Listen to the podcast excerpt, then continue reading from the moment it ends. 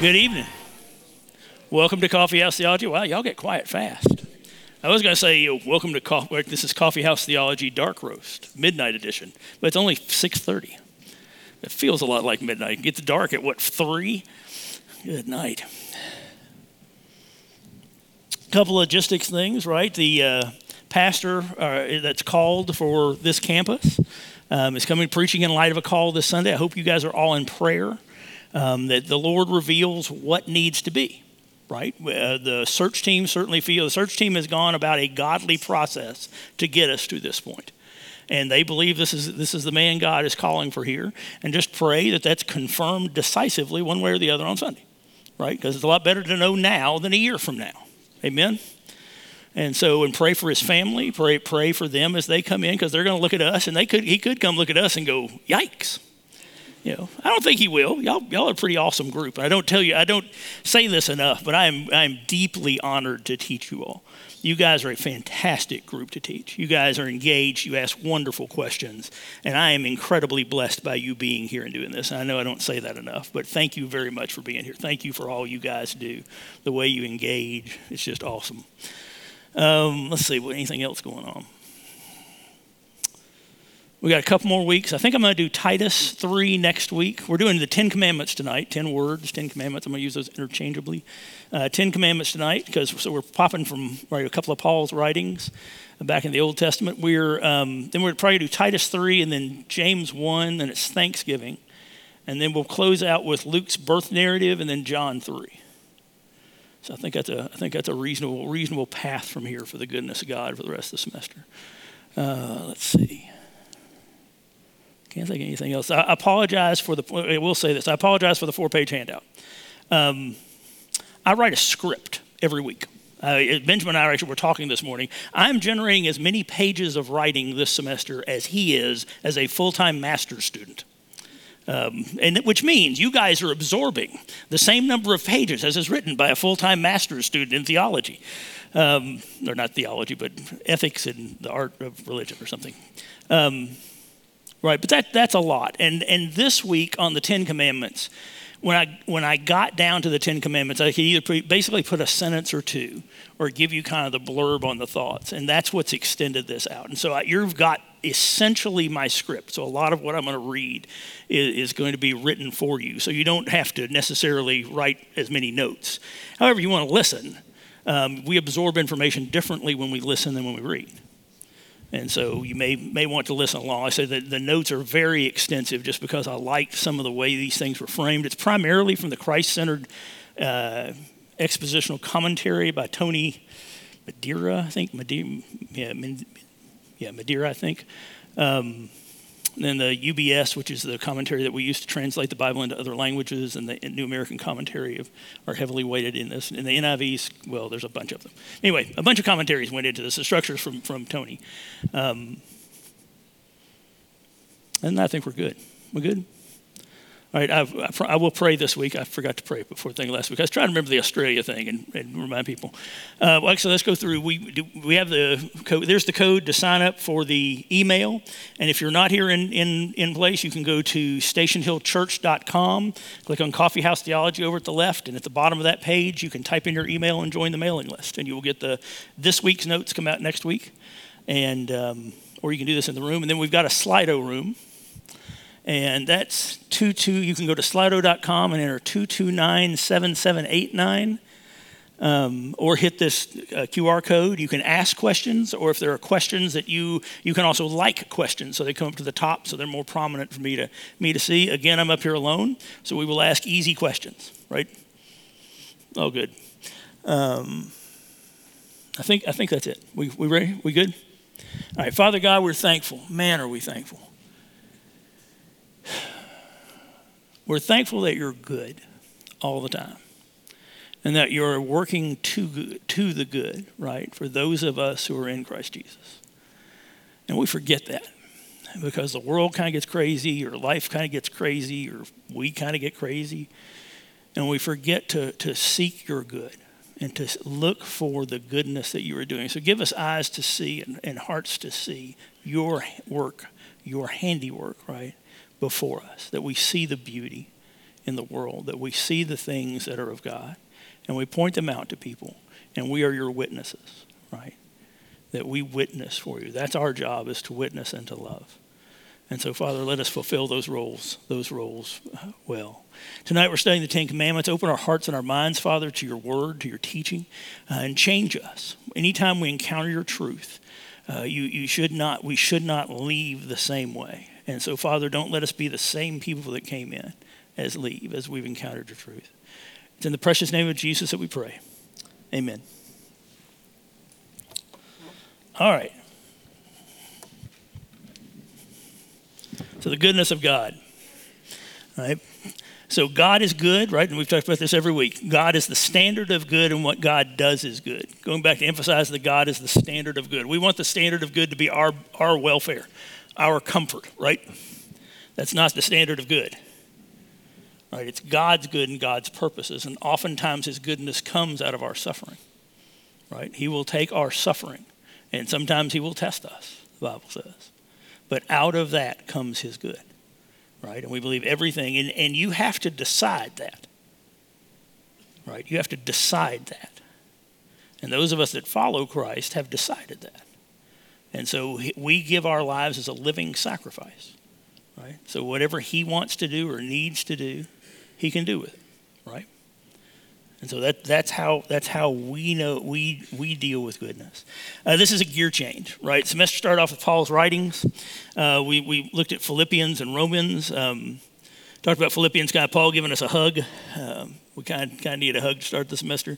Um, began with the powerful statement, right, that to live as Christ is to die as gain, and all all that matters is Christ and His kingdom and the glory of God right? And, and, and, we should do this in the unity of the church. Those same things were echoed in Romans, right? Where we saw that we are saved by faith alone, through grace alone, in Christ alone. That, that grace, rather than being a license to sin, is a liberty uh, to freedom, to obey God's commands. And, and not that his commands can justify or sanctify us, right? But, the, but they show us what sin is. And then Romans 12 showed us how we in Christ, right, Christ relate to God, ourselves, our community, and our enemies, right? And the basic structures that underpin those notions all come from what we study tonight. Right, all, all come from these this rendering of the law, which is which is fascinating to me. Uh, so let's let's zoom out. Right, We've got a variety of experiences in the Bible in the room, and we're kind of changing gears. The, the Bible's 66 books divided into two chunks: the Old Testament and the New Testament. The Old Testament is before the incarnation of Christ. The New Testament, the first four books, are the life of Christ incarnate, and then the Acts of the Apostles, and then a bunch of letters and writings that kind of fit into that timeline that tell us how to live and how to love as, as followers of Christ, and explain kind of the practical ways that that, that, that, that happens.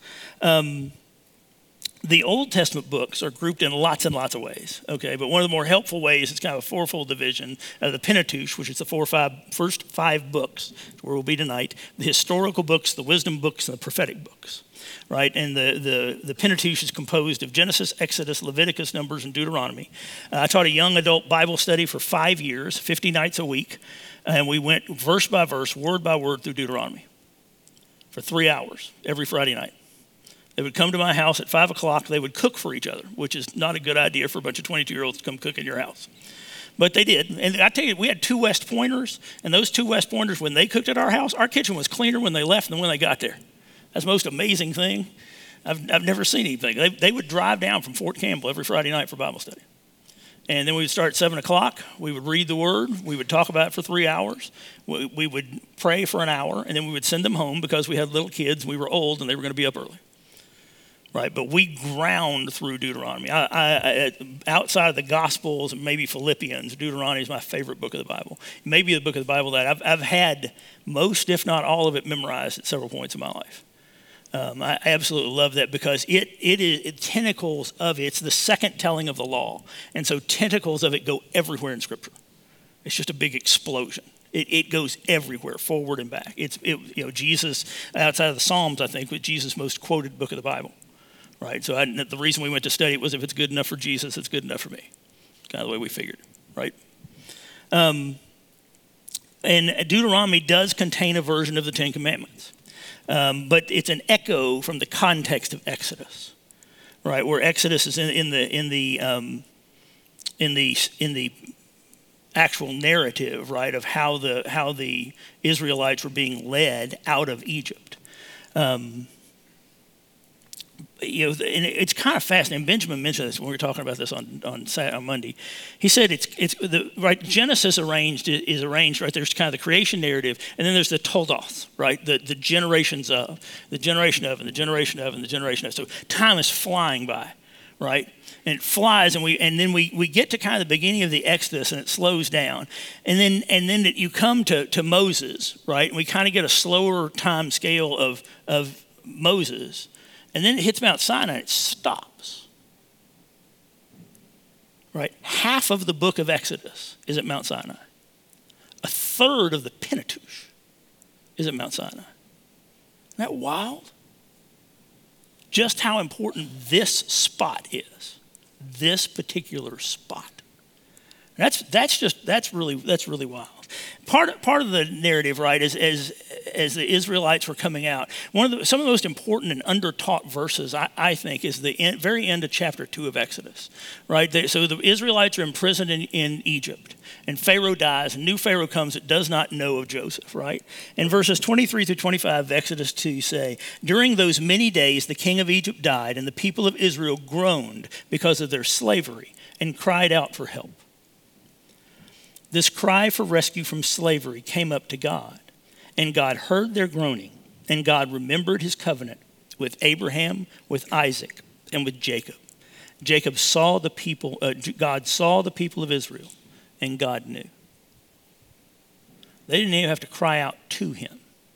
They cried out, and he heard their cry. You know what the next chapter starts? The call of Moses.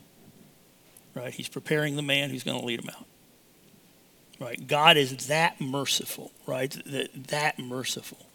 Um, the Egyptians, right, were particularly cruel to the Israelites. And Moses does battle with Pharaoh in God's power. Eventually, Pharaoh lets the Israelites go. As they approach the Red Sea, Pharaoh changes his mind, right, sends the army after him. God miraculously saves the Israelites in the parting of the Red Sea and closing it again to crush the, the Egyptian army.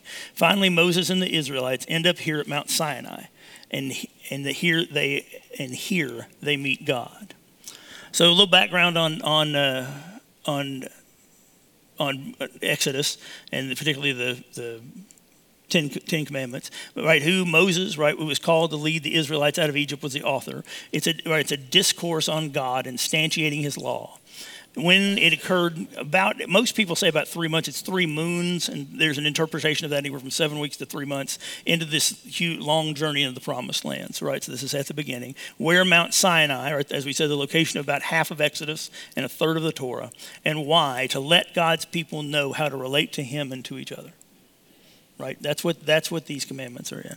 Um, so nothing in exodus 20 is described as a commandment or law or the like uh, to be sure, the words presented here by, uh, by God do indeed command his people and sol- to, must solemnly act in ways eh, that are basic to the covenant, but their significance goes beyond that of routine laws.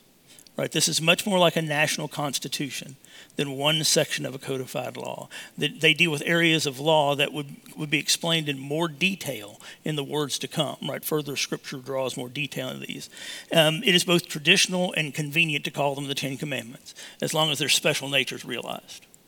Right? It's, it's, generally called the ten words, and in Hebrew it says why ten words. The Hebrew is literally the ten words um, which makes there was a lot of really interesting academic discussion on were they originally a negative modifier in a single word. You know, I don't know. It's not. That's not what the Lord gave us. And so, lots of papers and books have been written on that topic. I take the scripture the Lord's given us. Right. I mean, you can go through kind of all the academic stuff you want to go through. Uh, this this is what the Lord gave us, and it's very congruent to to to who He is and what He seems to want us to know.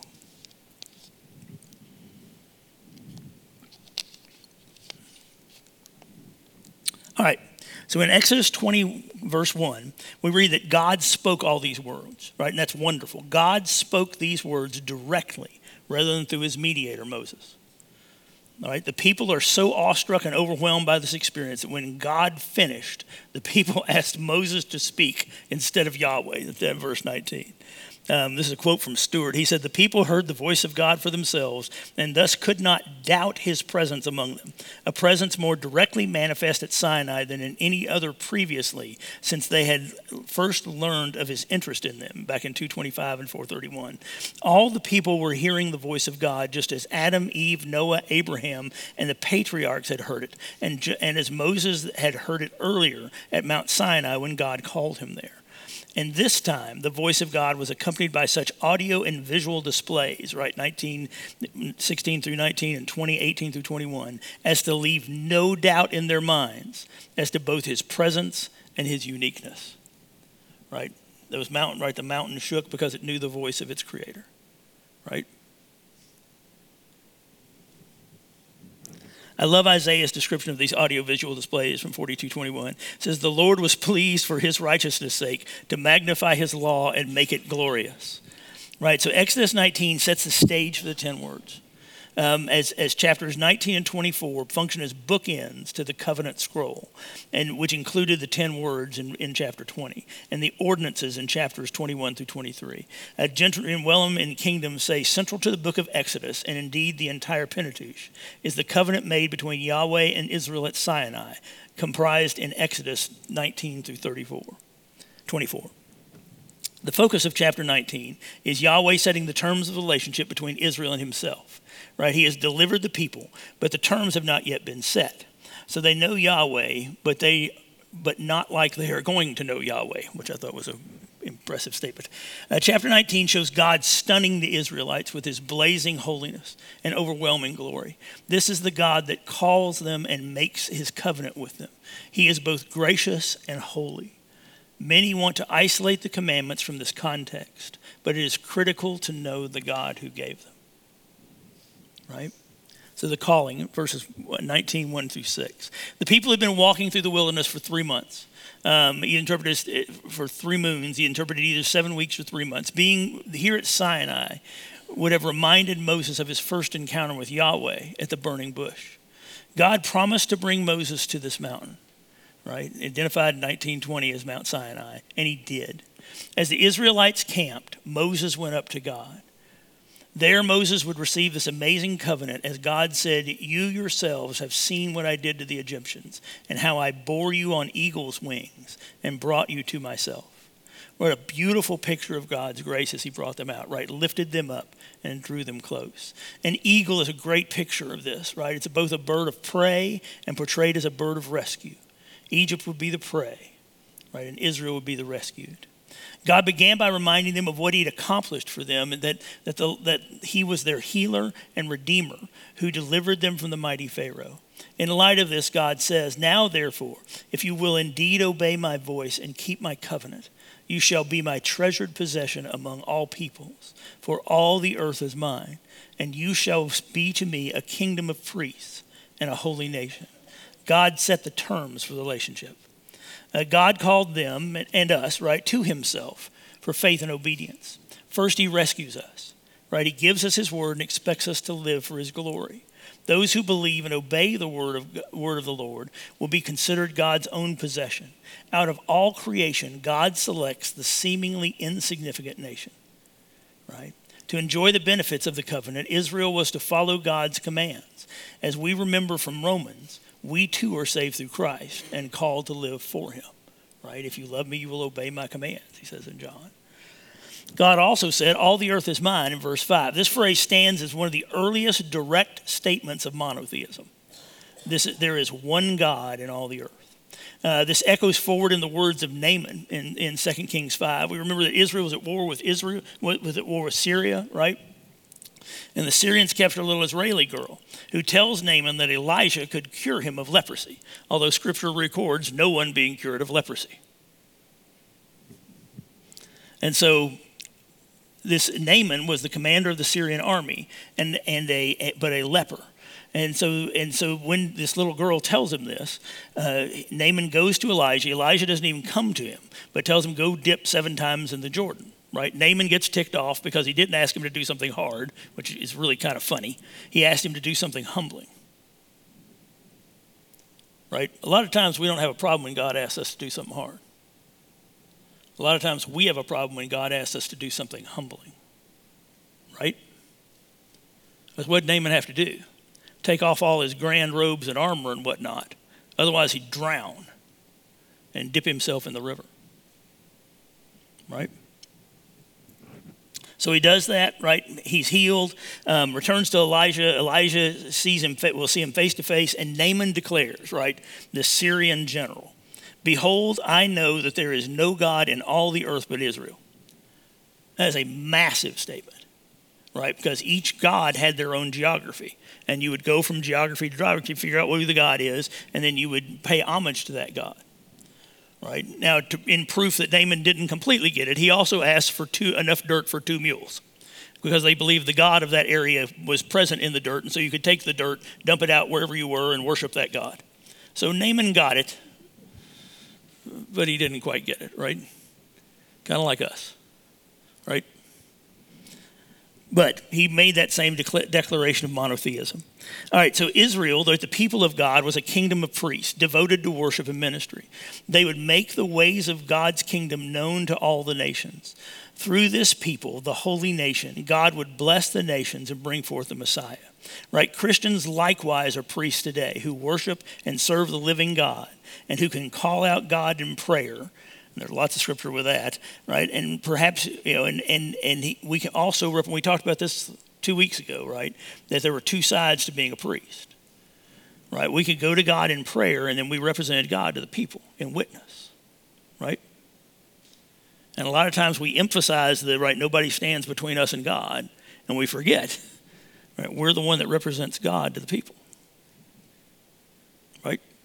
If we believe, if we really believe in that priest, and the priesthood of the believer is a large. Those of you who didn't grow up Baptist, priesthood of the believer is a large tenet of the Baptist faith, right? It, it's mostly intended that we we there's nobody that's it's and it was an answer to Catholicism, right? That there was this priest that stood between you and worship, but there is not. There is Jesus. He is our mediator. The Holy Spirit, right, interprets our prayers and groans. Um, all right. Yeah, and we, as a believer, right, you can take the people to God in prayer and God to people in witness. Uh, many people minimize the importance of prayer, but it is fundamental to who we are as Christians in our mission. We talked about that, right? That the Holy Spirit intercedes and groans too deep for words. When we can't express, when there aren't words to express what we need to tell God, the Holy Spirit interprets for us. Isn't that wild? Isn't that wild? So it still gets to God, right? Even if we can't say it or speak it. That's pretty cool.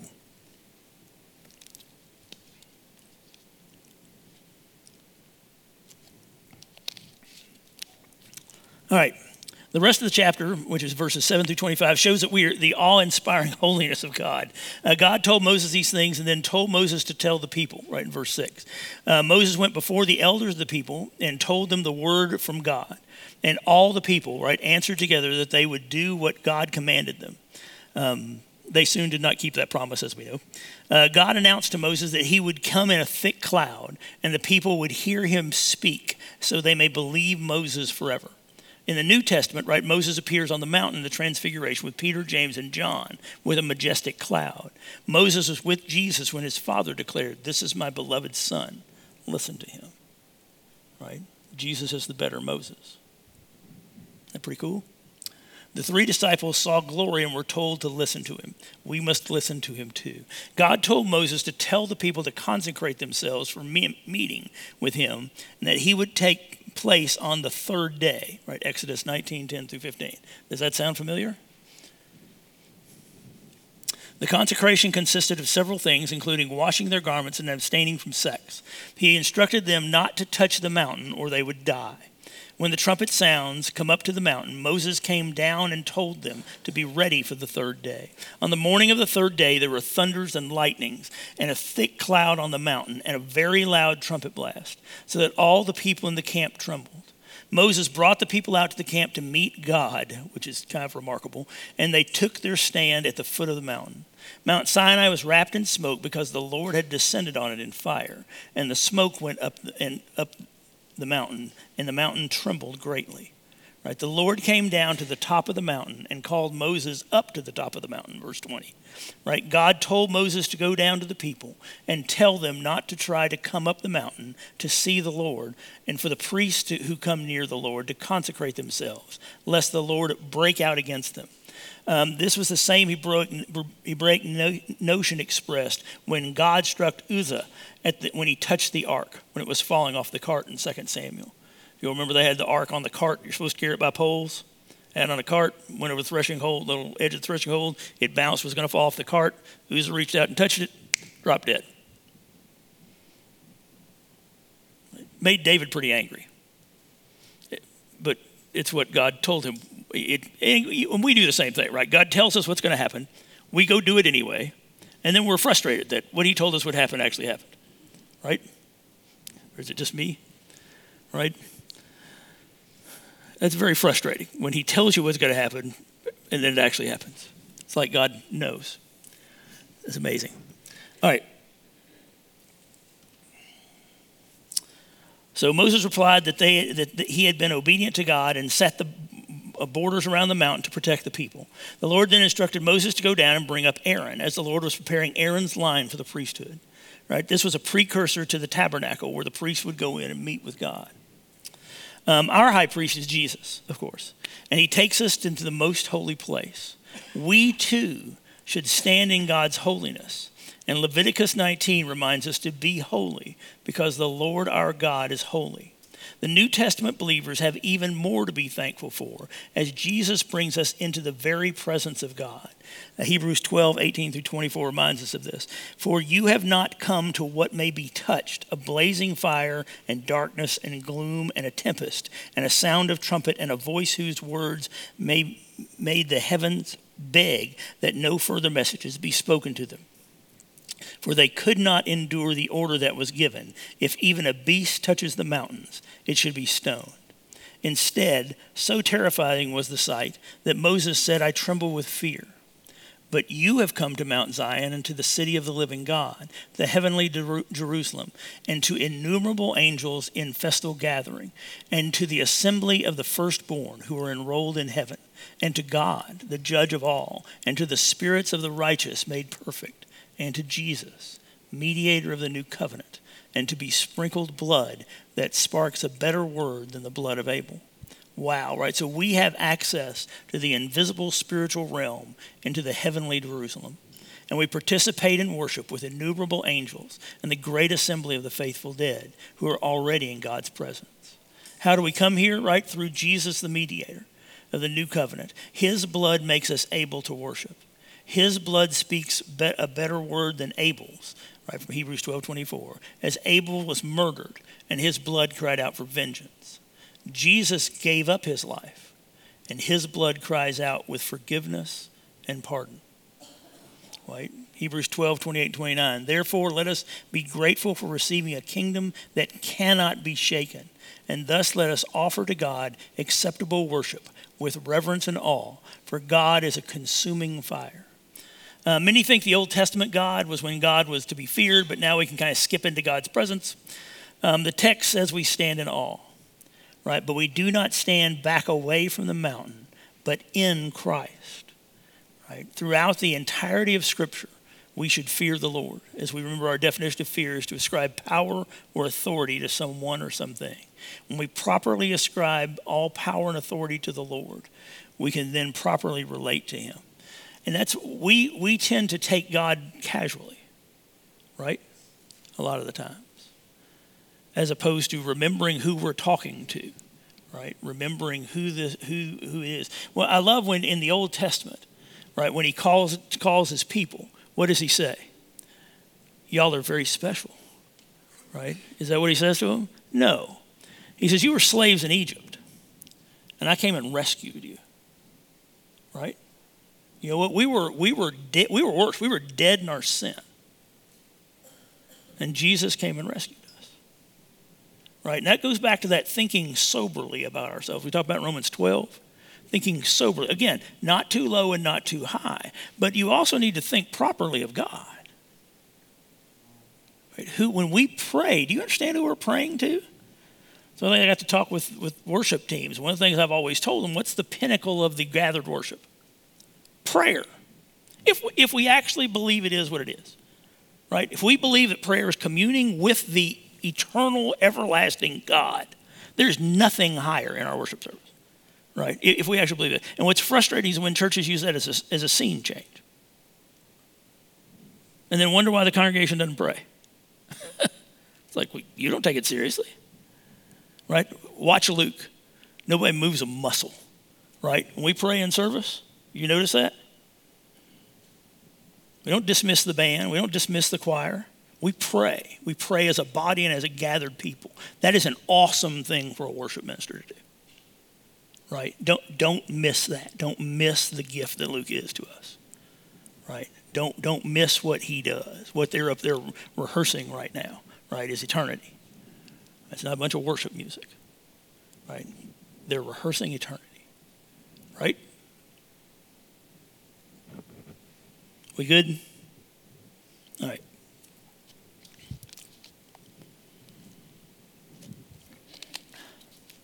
In verse 24, God told Moses to go down and for Moses to bring Aaron back up next time he came. Next time he came, uh, Moses went down and went to hear the ten words with the people. Right, verse 25 shows us the, the readiness of Moses and the people to receive the 10 words thundered at them from the top of the mountain. When you pray, are you ready to receive God's word?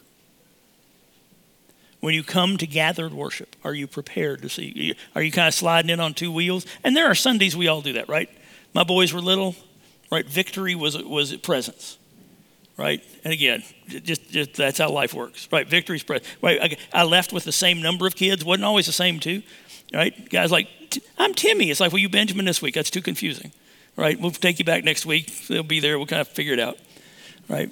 That didn't really happen, but right. But we, but right? Do you? There's seasons where you do that, but we should come with our hearts prepared, right? Our hearts to prepare. Do you anticipate the Lord and His grace?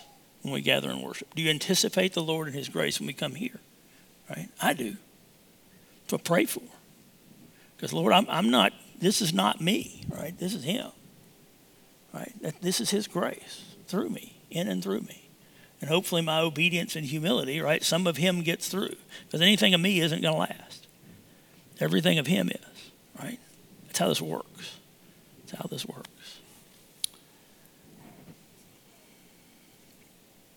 All right. As we consider the 10 words, we must also consider the holy God who spoke them. Uh, God is awesome in holiness and yet amazing in mercy. The God in the fire on Sinai is also our rescuer, like an eagle. Right? He is to be loved and feared. His commandments are a divine gift of a loving God who saves and a divine truth that calls us to holiness. And Hamilton said Yahweh is the most important thing about the Ten Commandments. Yahweh is the most important thing about the Ten Commandments. Right? Do not miss the God that gave us. And a good quote from Gentry and Wellum says, in creation, in the creation narrative, God creates the universe simply by speaking, by his word. In a very real way, the entire creation depends or hangs upon the word of God. Here, the book of the covenant is what forges Israel into a nation. It is her national constitution, so to speak. And it is also the 10 words that brings about the birth of the nation.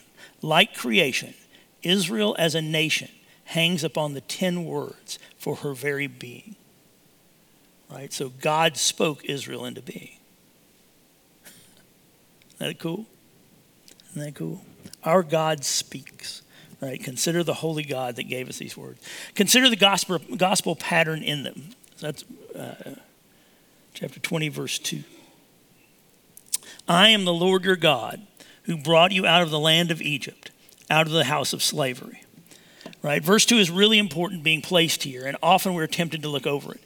Um, in some Jewish traditions, this verse 2 is the first commandment and they draw they draw verses they draw you shall have no god before me and you shouldn't make a graven image into one commandment. That's not traditionally how we and we're going to do it kind of the way traditional evangelicals have but that's that is the way a, a lot of jewish um, believers a lot of jewish followers um, do it. Uh, but the ten commandments let's see We're tempted, right? First two is a really important place here. We're often tempted to skip over it. Before giving the 10 words, God makes the statement I am the Lord your God who brought you out of the land of Egypt, out of the house of slavery. This is the gospel. God frees us by his grace, giving us new life, and then calls us to obedience in his word, right? Sounds a lot like Romans. Yahweh is Israel's God and brought them out of Egypt, so they are to live for his glory by obeying his commands. We should always include verses 1 and 2 with the 10 words as they highlight the gospel pattern. People desire to do God's will because they have been saved, not to earn their salvation. Right? We don't believe in works righteousness, but we do believe it, it works affect or sanctification. Right? All right. Consider the arrangement of them. Uh, many ways are proposed to divide the commandments. Uh, just said some Jewish traditions consider verse 2 the first commandment and then combine verses 3 through 6 in a second commandment. Uh, we're going to use the more common understanding that the first commandment is verse 3 and verses 4 through 6 express a second commandment. Uh, people also use different ways of grouping the commands. Um, one way is to divide into layers of specificity, specificity uh, starting with the two parts love God and love people. Right? These come from Deuteronomy 6.5, the Shema, yay, and Leviticus 19.18. Uh, Deuteronomy 6.5 says, You shall love the Lord your God with all your heart, with all your soul, and with all your might. And you should love your neighbor as yourself. In Leviticus 19.18, you should love the neighbor yourself. I am the Lord. Jesus specifically said the law and the prophets hang on these commandments in Matthew 22.40. On these two commandments depend all the law and the prophets.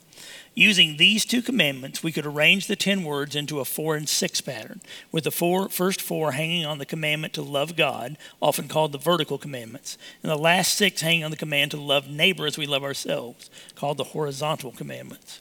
Uh, the first four commandments tell us how to love God appropriately right? To love God on our own terms doesn't make any sense. It's He's God, right? And that's the John 14, 15. If you love me, you will keep my commands. My love for God is reflected by my obedience to his words. Right? My love for God is reflected by my obedience to his words. The last six uh, describe our relationship to one another. Our American culture gets caught up with the language of rights. And the only place that I see rights discussed in Scripture is 1 Corinthians 9, where Paul talks about surrendering his rights. Each of these commandments is an expression of responsibility of specific ways we care for our familial and social relationships. Think about a group of people who treat one another according to these prescripts. What a group. That's supposed to be the church. Right? That's supposed to be us. These six laws govern our, govern our interactions with one another. So the last six commandments are comparable to law codes in other ancient Near East cultures, but the first four are unparalleled. Israel's exclusive devotion to Yahweh set them apart. Our exclusive worship of God through Christ, Jesus, marks us as Christians. Our obedience to the commandments is enabled through the indwelling of the Holy Spirit. The last six commandments help protect our community and our witness. The first four commandments preserve our Orthodox faith. We obey all of them out of our love for Christ.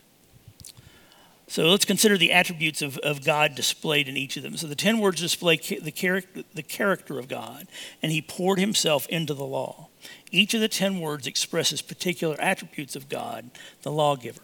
As we walk through the commandments, let's consider a couple of questions. First is, what does the commandment mean? To help answer this, we can draw on other texts to understand the various issues related to them.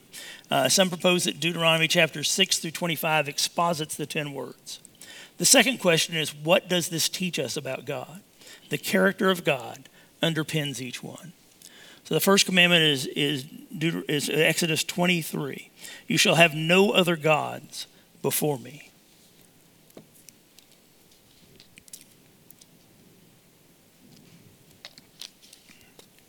The first commandment does away with Yahweh, does away with Yahweh's people following atheism, pantheism, and polytheism in one fell swoop. It's a pretty good sentence. It also hits at one of the deepest problems of the human heart, idolatry. Everyone worships something and or someone. Idolatry is putting something in the place of God, exchanging the glory of the creator for the creation. This leads to a life of ignorance and moral, moral corruption, Romans, right the end of Romans 1. Idols are not just pagan altars, but in the hearts of his people, right? Ezekiel 14, Galatians 5, 19 through 20. We should see our idols for what they are, what they are and where they lead to death. We must work on our, on our sanctification in the power of the Holy Spirit to repent and turn to God. Idols will never satisfy. They will n- never deliver what they promise. We need to properly place created things. We enjoy and steward creation, but we worship the Creator. Here we see our God as a jealous God. He will not share his glory. Exodus 34:14 says, "For you shall worship no other god, for the Lord, whose name is jealous, is a jealous God." He's not jealous in the sense that we're jealous, right? He is jealous in his love for us and despises anything that would harm his beloved. His jealous is a loving, proper jealousy to work to his glory and for our good, as we saw in Romans. Right? And idolatry, we are a world of idolatry. Right? TV, radio, politics, church. Right? Church has its idols. Right? we manufacture them, right? And it is so easy. As Benjamin said, right, there's one way to stand true and a million ways to fall, right? And we can, we can turn almost anything into an idol, even good things, right? The Pharisees turned the law of God into an idol because they followed the letter of it, not the spirit. Right? The very word of God was sent to them. Isn't that wow? That's how corrupt our hearts are. Isn't that crazy? Isn't that crazy? All right. The second commandment, 24 through 46. You shall make not make for yourselves a carved image or any likeness of anything that is in heaven above, or that is in the earth beneath, or that is in the water under the earth. You shall not bow down to them or serve them. For I, the Lord your God, am a jealous God, visiting the iniquity of the fathers on the children to the four, third and fourth generations of those who hate me, but showing steadfast love to thousands of those who love me and keep my commands. So, this commandment warns us against worshiping the wrong object and against worshiping the wrong way. Man made carved images were and are often objects of worship but they have no comparison to the true God, the impersonal, powerless, deaf, dumb, and dead. Sadly, Israel will fail this commandment soon, as the psalmist remembered in Psalm 106. They made a calf in Horeb and worshiped a metal image. They exchanged the glory of God for the image of an ox that eats grass. They forgot God, their Savior. God's jealousy and supremacy is highlighted here. In Exodus 25, God promised to show steadfast love to thousands of those who love me and keep my commandments. This is the first mention of a loving God. Loving God had implied, and that's what a commentator said, I haven't gone back and verified that. Loving God had been implied already in the Exodus story, but it's explicit here. Right? Loving God is the foundation for everything else. Everything else is from the overflow of our hearts. Third commandment's 27, right? You shall not take the name of the Lord your God in vain, for the Lord will not hold him guiltless who takes his name in vain. To understand this commandment, let's break in a couple parts. The first is the focus on the, the name of the Lord. Uh, this does not simply mean the name Lord or Yahweh, but rather has to do with all that is connected to his name. God is to be highly valued, he is worthy of highest honor. This is understood in the fact that God names himself. We were all given names, whether we like them or not. Only God names himself, revealing his supreme authority, dominion, and power. In ancient Israel, there actually there actually some the name of God carries a lot of weight. So there, that's the reason some conservative Jewish traditions still do not say it out loud when they read and and use Adonai instead. So, what does it mean to take his name in vain? It is not simply to speak God's name, it means to carry or, or bear God's name. People have, who have publicly declared themselves followers of God are to exalt God's reputation by living in ways that honor him. The command has the idea of not taking God's name falsely or using it meaninglessly. This happens in many ways. Sometimes in gathered worship, we will sing the, the songs for their emotional hit or cultural appeal without honest worship of God. As Christians, we bear his name. In this way, his reputation is attached to us, so we ought to live for his glory. One of the things we always talk to our boys about your last name is Ball. However, you act and whatever you do, wherever you go, reflects on your grandfather, reflects on your mom and I. reflects on your brother. We bear the name of God. Everything we do, right, reflects on God. And when you see how impotent a lot of Christian witness is, it's because what a lot of us have done in the name of God, right? We need to keep that, take that seriously. All right, the fourth commandment, 28 to 11. Remember the Sabbath day to keep it holy. Six days you shall labor and do all your work, but the seventh day is a Sabbath to the Lord your God. On it you shall not do any work, you or your son or your daughter or your male servant or your female servant or your livestock or the sojourner who is within your gates. For in six days the Lord made heaven and earth, the sea and all that is in them, and rested on the seventh day. Therefore the Lord blessed the Sabbath day and made it holy. In verse 11, we see this commandment is based out of creation, describing how God made the heavens and the earth, then rested on the seventh day. The Sabbath command is also found in Deuteronomy 5. Observe the Sabbath day to keep it holy, as the Lord your God commanded you. Six days you shall labor and do all your work, but the seventh day is a Sabbath to the Lord your God. On it you shall not do any work, you or your son or daughter, or your male servant or your female servant or your ox or your donkey or any of your livestock, or the sojourner that is within your gates, that your male servant and your female servant may rest as well as you. You shall remember that you were a slave in the land of Egypt, and the Lord your God brought you out from there with a mighty hand and an outstretched arm. Therefore, the Lord your God commanded you to keep the Sabbath. Right in Deuteronomy, the commandment is modeled after God's provision in bringing the Israelites out of Egypt. God's people are called to remember God, right? Their creator and redeemer on the Sabbath, right? Slaves don't get Sabbath, right? When they were slaves in Egypt, did they take a day off? Nope. Slaves don't get Sabbath. How many people take, how many, just answering in, inside yourself, do you always take Sabbath? Or are you enslaved to something else? Can I ask that again? How many of you take Sabbath? Are you enslaved to something else? Are you putting yourself in bondage? Right? Right. That's what's so impressive about companies like Chick fil A, who's far from perfect, but one of the things they do, right? Is they take Sabbath. They're not enslaved to a market, they're not enslaved to shareholders, not enslaved to people, not enslaved to profits. Right? Do you exercise Sabbath? If you don't, who's holding the reins?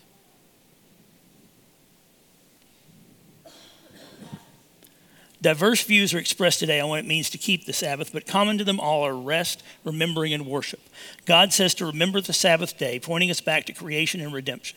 The Sabbath ultimately points us to the final resting day, right, where Hebrews 4 9 through 10 affirms. For if Joshua had been given the rest, God would not have spoken of another day later on. So then there remains a Sabbath rest for the people of God. For whoever has entered God's rest has also rested from his works, as God did from his. Some are strict in insisting this happened on the seventh day of the week, um, or first day of the week, but many interpret this as, a, as working for six days and resting for one. Colossians 2 16, 17 reminds us, Therefore, let no one pass judgment on you in questions of food or drink, or with regard to festival or new moon or a Sabbath there, these are a shadow of the things to come, but the substance belongs to Christ. Romans 14, 5 through 6. The person esteems one day better than another, while another esteems all days alike. Each one should be fully convinced in his own mind. The one that observes the day observes it in honor of the Lord. The one who eats, eats in honor of the Lord, since he gives thanks to God, while the one who abstains, abstains in honor of the Lord and gives thanks to God. So Paul seems to lay aside all the Jewish ceremonies as shadows, but Paul's intent was not to abandon the principle of Sabbath. The early church chose the first day of the week, Sunday, as the Sabbath. We worship on the Lord's Day, the first day of the week, following the early church. That's Acts 27, 1 Corinthians 16, 2 we do do so to recognize the resurrection. Ignatius wrote in the first century that Christians, quote, no longer observe the Sabbath, but direct their lives toward the Lord's day, in which our lives are refreshed by him and his death. Begg says, just as the deliverance from Egypt was at the heart of the Mosaic Sabbath, so redemption accomplished through Jesus Christ is remembered on our Lord's day. Um, and they add the change not only bore witness to the resurrection, but it emphasized the difference between the Christian Sunday and the Jewish Sabbath. The Jewish Sabbath came at the end of six days and spoke of the rest to come. The Christian Sunday comes at the beginning of the week, symbolizing the rest that Christ Jesus has won for those who trust in him. We need a Sabbath. It is rooted in creation and redemption. We may argue over the day, but should not argue over the principle. The Sabbath is God's gift to us, as it benefits us to keep it and anticipate the final rest to come. In verse 9, it says, Six days you shall labor and do all your work. Remember that God has also created us to work. As you work the other six days, you should enjoy the Sabbath.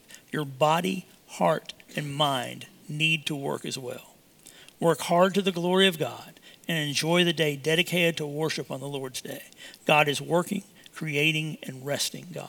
He is creator, sovereign, eternal, and redeeming. We good on that? Okay. All right. The fifth commandment, verse 12. Honor your father and your mother, that your days may be long in the land that the Lord your God is giving you. God commanded his people to honor their father and their mother. The word honor implies acknowledging the weight of something. In this context, it implies that the people are give proper weight or respect to their parents' position. The opposite would be to despise or scorn one's parents. Leviticus 29 and Deuteronomy 21, 18 through 21 have very serious consequences for a rebellious son. Respect for parents should be taken seriously. Note a lot of the ancient Israel revolved around the inheritance of land from one's family. So matters of family were taken with deep social concerns. We see God's authority and provision here. The motivational clause is to live long in the land given by God, showing his generosity. As fathers, we should seek to imitate God, the perfect Father. Right? And note this commandment was not given to children. Right? Right? This commandment was given to adults. We like to use it with our kids, right? Guess what? honor your father and your mother. Right? Life is at both ends. Right? If we worry about life in the beginning, we need to be equally concerned about life in the end. Right? And taking care and respecting those people. Right? We stand our faith stands on the shoulders of that next of that generation above us, that generation two above us, right? They did things we will never repay. Right? We have the lady that's sitting right here that signed the doc, signed the little notepad, right, for the loan that built the first Brentwood Baptist Church, which is our mother church. We owe her a lot, right?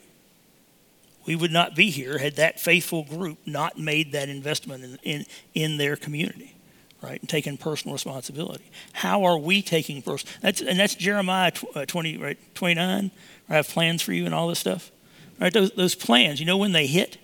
120 years later. So, are you willing to faithfully obey now so that your great grandkids can benefit from the Lord? And do you think in those terms? Right? Most of the time, I barely think till next the next hour right? Maybe tomorrow, right? What would you sacrifice now so that your great grandkids could have the faith? Right? That's what those people that signed that document did. Right? That's what the people who built this church, this, this meeting house, right, and established this church did. Right? So there would always be a gospel presence here in Station Hill. All right. Sixth commandment. You shall not murder. Uh, this commandment is, is expressed with one of the eight words in Hebrew for killing someone or something. Uh, this word includes intentional, premeditated killing as well as accidental killing. Uh, the word for murder in Hebrew is specific to, quote, putting to death improperly for selfish reasons rather than with authorization, unquote. Uh, with this in mind, one is not to kill unlawfully. God is showing that life is sacred. We do not murder because God alone gives life. Deuteronomy 20, 39, 32, 39. Deuteronomy 32, 39. And people are made in his image. God deepened this commandment by saying that anger was like murder in Matthew 5, 22. The seventh commandment You shall not commit adultery. The commandment addresses sexual purity. The purpose of this commandment is to promote positively the purity of heart, especially within the marriage relationship. The commandment specifically addresses adultery, marital infidelity. Jesus again told us that everyone who looks at a woman with lustful intent has already committed adultery in his heart. Matthew 5, 27 and 28.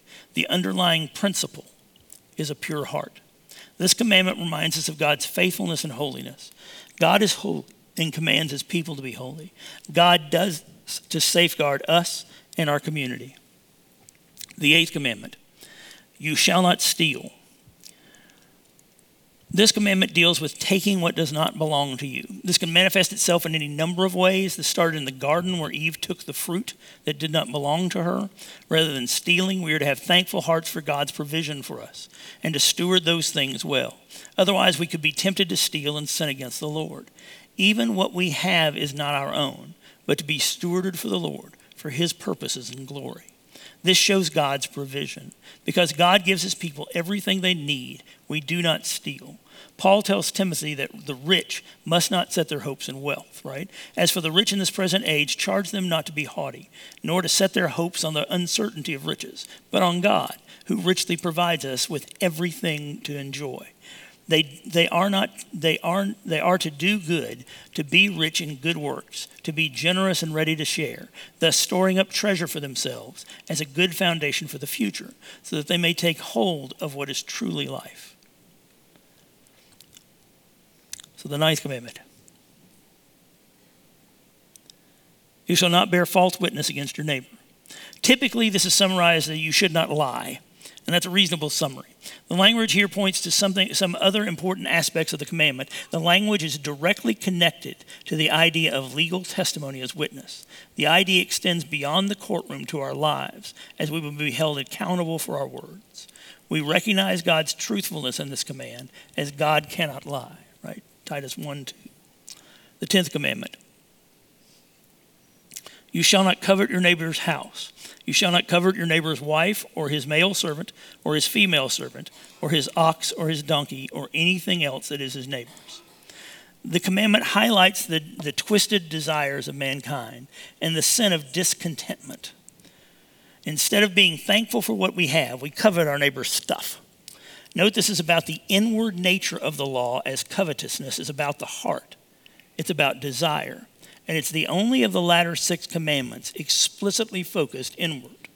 It may or may not lead to an act, and even with no act, it's still sin. Jesus warned us in Luke, and he said to them, Take care and be on your guard against all covetousness, for one's life does not consist of an abundance of possessions. Hebrews 5, 13 5 adds more to consider. Keep your life free from the love of money and be content with what you have. For he has said, I will never leave you nor forsake you. Um, it's not that wealth is evil, it's just that it needs the proper perspective. And although the Bible does have, although the Bible does have a particular concern with the corruption of wealth, right? The Father knows what we need, as we, as we remember the end of, of the chapter in Matthew 6, right? This command reflects God's holy character, that the commands are not a list of rules, but a revelation of the heart of God. His greatest gift in the Word in, incarnate is, is his greatest gift is the Word incarnate, His Son. Consider how the New Testament writers emphasize them. Some say the ten words are part of a moral law, and they divide the commandments in the Old Testament into kind of ceremonial law and civil law, and suggest the New Testament confirms the moral law. But we need to be careful about making those divisions, as, as those types are often intertwined. For example, like keep the Sabbath is certainly a ceremonial law right? It's an act that we do. Um, perhaps we can say that what, what God codified, enshrined, and encapsulated in the Old Covenant has not changed, but much has been fulfilled in Christ, forming the New Covenant. The righteous character of God was continued to be emphasized in the New Testament. When speaking of the nature of God and touching on the 10 words. Authors used the 10 words in outline form and also separately referred to the, the same righteousness put forth in Exodus. All these commands show how to live righteously and help us realize that we have failed so, so miserably. Thankfully, Christ came, lived them out perfectly for us, and died in our place. This is good news. So we see how Jesus fulfills them. In the end, right, the people stood in fear trembling, having a realistic sense of awe toward God. We know they failed him repeatedly. Even the mediator Moses failed him. However, once Christ came, our greater Moses, he did not fail. The ten words point to Christ. He was born under the law to redeem those who were under the law. Galatians 4 4 5. He did not abolish the law, but fulfilled it. Matthew 5 17 and 18. Uh, do not think that I have come to abolish the law and the prophets. I have not come to abolish them, but to fulfill them. For truly I say to you, until heaven and earth pass away, not an iota, not a dot will pass in the law until all is accomplished. Right? He paid the penalty of the law and bore the curse uh, on the cross. So we cannot keep God's law perfectly. So God sent his son to, do, son to do that for us. Remember from our study of Romans that the law shows us what sin is, but it has no power either, unto either justification or sanctification. We are no longer under law, but under grace. However, the Holy Spirit compels us to obey the law in response to our great gift of salvation with the Spirit's indwelling. We do not see God's commands as burdensome, right? 1 John 5 3. For the love of God, that for this is for this is the love of God, that we keep his commandments, and his commandments are not burdensome. Jesus fulfills the law we could not. We just need to place our faith in him. So, what's the goodness of God in this, right? God tells us how to love him, right? That's what those first 10 commandments do. Is this is how we relate to God. This is, this is what we see. God tells us how to relate to each other, right? Those last six commandments protect us and our community right? So that we are, we're obedient to God. And finally, all of this reveals the glorious character of God that we should imitate, right? Each of these, we saw different aspects of the character of God shown. We good? Y'all survive? All right. Think so. I try not to have a casualty rate. Our church frowns on those. I'm sure they keep a statistic on it. All right.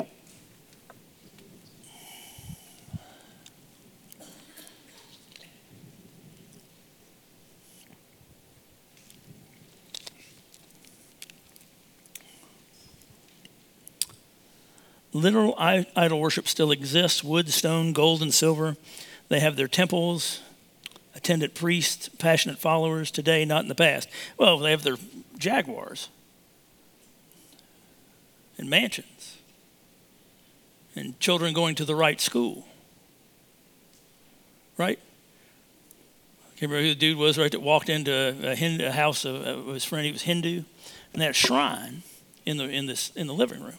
And all the chairs were arranged to point to the shrines. Wherever you sat, you looked at the shrine, right? He thought, man, that's weird. Then he came back to his house and he noticed the TV. And all the chairs in the house were pointed so you could watch the TV. Any difference? That guy hits home, doesn't it? That's one of the, Rachel and I intentionally in our main living area do not have a TV. It's in a room off to the side. In our main living room, we don't have a TV and we don't have a clock. Actually, we do have a clock, it just doesn't keep time. So it's not true. All the little numbers are down at the bottom and it says whatever and it twitches because that's my wife's notion of time. It's pretty cool. It's not very metaphysical. All right. Manslaughter and involuntary manslaughter, using today's terms, would be a violation of this commandment. I, I don't know the legal definition thing, so I, I don't know. Um, that's just kind of beyond my beyond my scope of legality. Uh, how do we keep the Sabbath? What should we do and refrain from? It's not a list of rules; it's a heart set.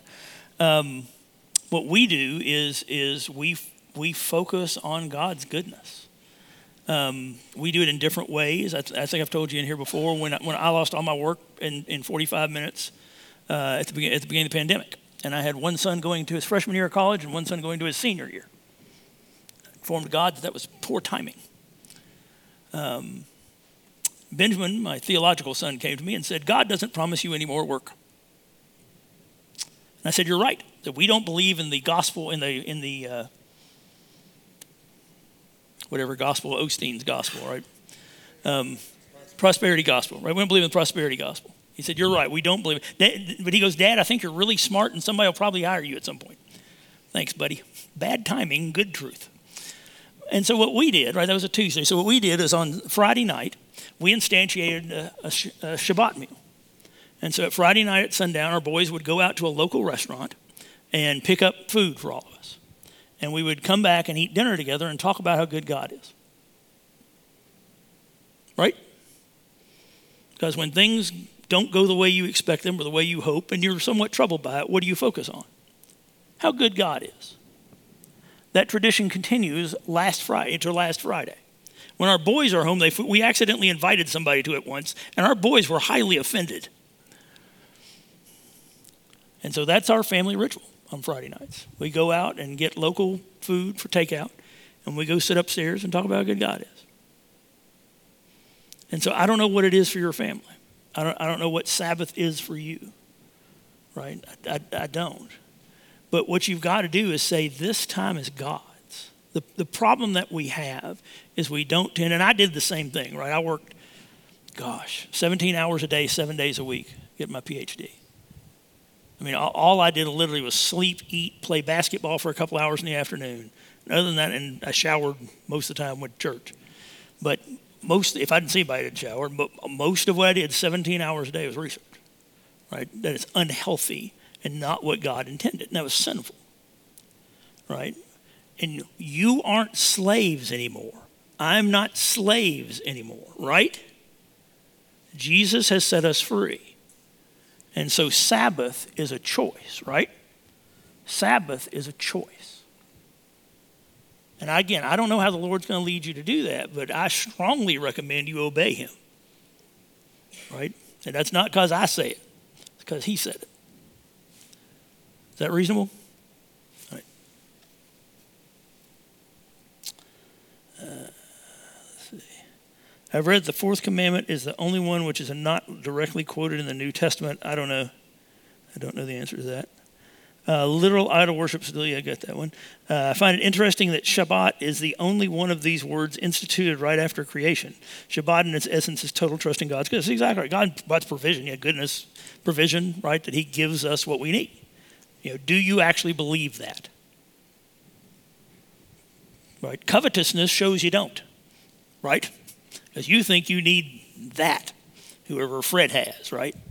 That's a, that's a sign that you don't believe in God's provision, right? And I do that in Sue. My, my big thing is security. I want to be sure I'm, right, I'm an engineer, so I live life in triple redundancy. Okay, my life is like riding on a space shuttle, right? Everything in the space shuttle has three backups. Okay, so my life, everything I can, I have three backups. It is incredibly smooth. It is a massive amount of overhead, and it is utterly unfaithful. And so God, time and again, puts me in places where I can't do that. Time and again puts me. Goes, do you trust me? No, no, no, no, you. I'm gonna give your son cerebral palsy. Let's see you fix that. How you doing, big dog? Yeah, that's not so easy. All right, you, do you believe me or not? Do you believe I love him or not? Okay, I'm gonna, I'm gonna have your second son born 13 weeks early. Right? You believe you're gonna have to pick between him and your wife. Right? I got to pick between my wife and my son. God's grace, I got to keep both of them. Right? How you doing, big dog? You doing all right? How's that triple redundancy working? You all right? Good. Okay. You're, all right. He's consecutively done that, right? To, you know why? It's because it humbles me, right? And, and makes me aware of who he is, right? God will give you more than you can handle. God will not give you more than the Holy Spirit indwelling you will carry you through. Amen? All right.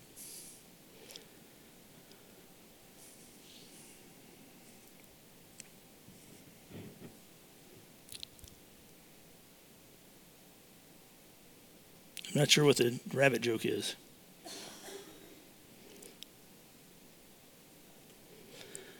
I think we're good. Is that, did I get everything? Cool. Was this helpful? And again, I apologize for the long handout, um, but basically what I said is in the handout. So if there's anything you missed or anything you didn't quite catch, it, it's in there. So we good? Let's pray and go home. Father God, we're thankful. Thankful for your grace. Thankful for your Son that saves us. Thankful for your commands. Thankful that you give us how to, how to love you and how to love each other. Father, give us the humility and wisdom to follow your word, to live it out every day, in every way, and in everything we do. Continue to keep us focused on you, not on the outcome of our efforts, but on the God given grace, right? Because what we do is be obedient, and we trust you that you are at work to the good for those who love you. Father, we've encountered your word, so do not let us be the same people that walked in here, that walk out.